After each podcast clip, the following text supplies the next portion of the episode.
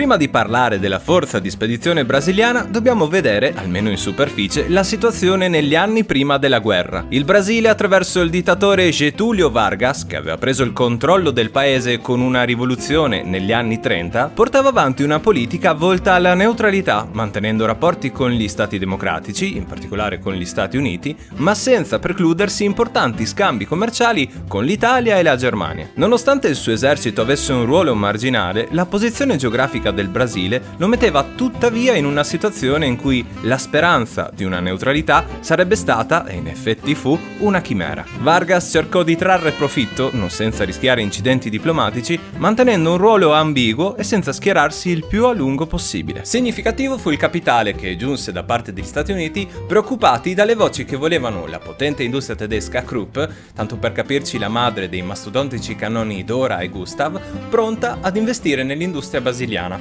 e che preferì quindi sottrarre il paese dall'ombra tedesca, sostituendosi a loro offrendo 45 milioni di dollari per la costruzione degli impianti promessi dalla Krupp ed elargendo 100 milioni di dollari in equipaggiamento attraverso il programma di affitti e prestiti. Ma è nel 1942, quando la guerra è ormai divenuta a tutti gli effetti mondiale, che gli Stati Uniti costringono il Brasile a cedere alla costruzione di basi americane sull'isola di Fernando de Noronha e lungo la costa nord-est del Brasile.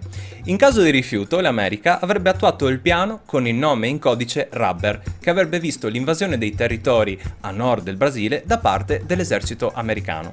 Tuttavia il Brasile non aveva ancora preso una decisione in merito alla dichiarazione di guerra. Optò invece per un congelamento dei rapporti con l'asse. Con il conseguente raffreddamento imposto nei rapporti tra l'asse ed il Brasile, la risposta fu una serie di affondamenti dei mercantili brasiliani che ogni giorno rifornivano lo sforzo bellico alleato. In particolare nella prima parte del 1942 gli attacchi dei sottomarini italo-tedeschi nei pressi delle coste brasiliane provocarono l'affondamento di diverse navi mercantili con la morte di numerosi marinai e la distruzione delle merci. Nel febbraio 42 il mercantile brasiliano Cabedelo, colpito ed affondato dal sottomarino italiano Leonardo da Vinci, fantasia, portò a fondo assieme al suo carico 54 membri del suo equipaggio. Gli affondamenti generarono malcontento tra la popolazione brasiliana, che sospettava inoltre la presenza di una rete di spie in grado di coordinare gli attacchi. A ben vedere, un'intuizione più che corretta. La quinta colonna, una rete paramilitare clandestina, operava in segreto per sabotare il traffico merci, e non solo, indicando dove e quando colpire. Famoso fu il caso di Niels Christensen, che trasmise ai sottomarini nazisti la rotta della Queen Mary, carica di soldati statunitensi diretti in Africa. La fine della spia, dopo il processo per crimini di guerra, fu quella di una condanna a 30 anni di prigione. Sorte analoga subirono la compagnia aerea tedesca Condor e la collega italiana Lati con accuse simili. E così, dopo i ripetuti attacchi e nonostante la frase pronunciata da Vargas è più facile che un serpente fumi che il Brasile entri in guerra, il Brasile, alla fine, il 21 agosto 1942, dichiarò guerra all'asse. Ma c'era un piccolo problema.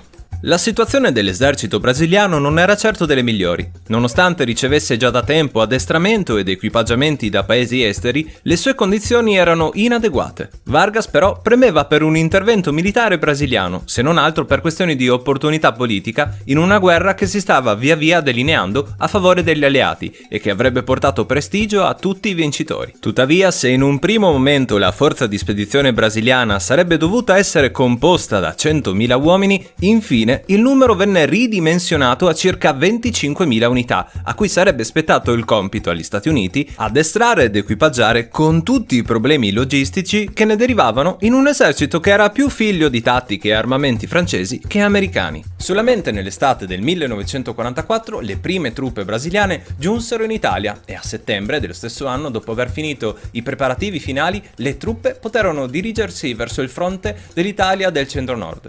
Sulla divisa dei soldati mostrati in bella mostra un serpente con la pipa in bocca ed il motto a Cobra fumò. I 25.000 soldati brasiliani incorporati nella quinta armata agli ordini del generale Mark Wayne Clark facevano parte di una babele di lingue e razze. Oltre a loro infatti c'erano le truppe della 92esima divisione, unità segregate formate ad esempio da truppe di colore e truppe coloniali. Le prime vittorie furono ottenute con la conquista di Massarossa, Camaiore e Monteprana, sebbene sia difficile descrivere un quadro completo di tutte le azioni che videro i brasiliani combattere in un territorio come quello italiano, difficile sia dal punto di vista climatico che del territorio, che metteva in notevole vantaggio specialmente le truppe in difesa. Nonostante i numeri non furono certamente di rilievo paragonati a quelli del resto degli eserciti in campo, i brasiliani, verso la fine del conflitto, operarono anche con una propria forza aerea. 20 piloti brasiliani, dopo un duro addestramento, vennero dotati dei robusti ed affidabili P-47 americani,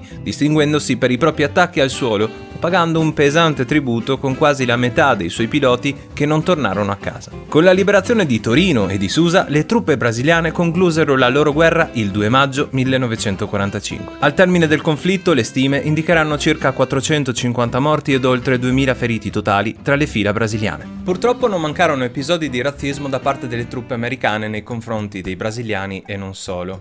Un eh, argomento su cui ci torneremo la prossima settimana con un video apposito con un'unità molto particolare che ha fatto la storia, le cosiddette code rosse. In Italia rimangono numerose lapidi e monumenti nelle zone in cui i brasiliani si resero parte attiva nei combattimenti. Ad ogni modo, se volete approfondire e se volete seguire tutta la campagna condotta in Italia dai brasiliani, vi ho messo in descrizione e nel primo commento un articolo che devo dire mi ha guidato nella stesura di questo video. Detto questo, fatemi sapere la vostra in merito a questo argomento e lasciate un bel like per supportare il progetto di divulgazione. Noi ci vediamo presto con nuove storie della storia. Ciao ciao!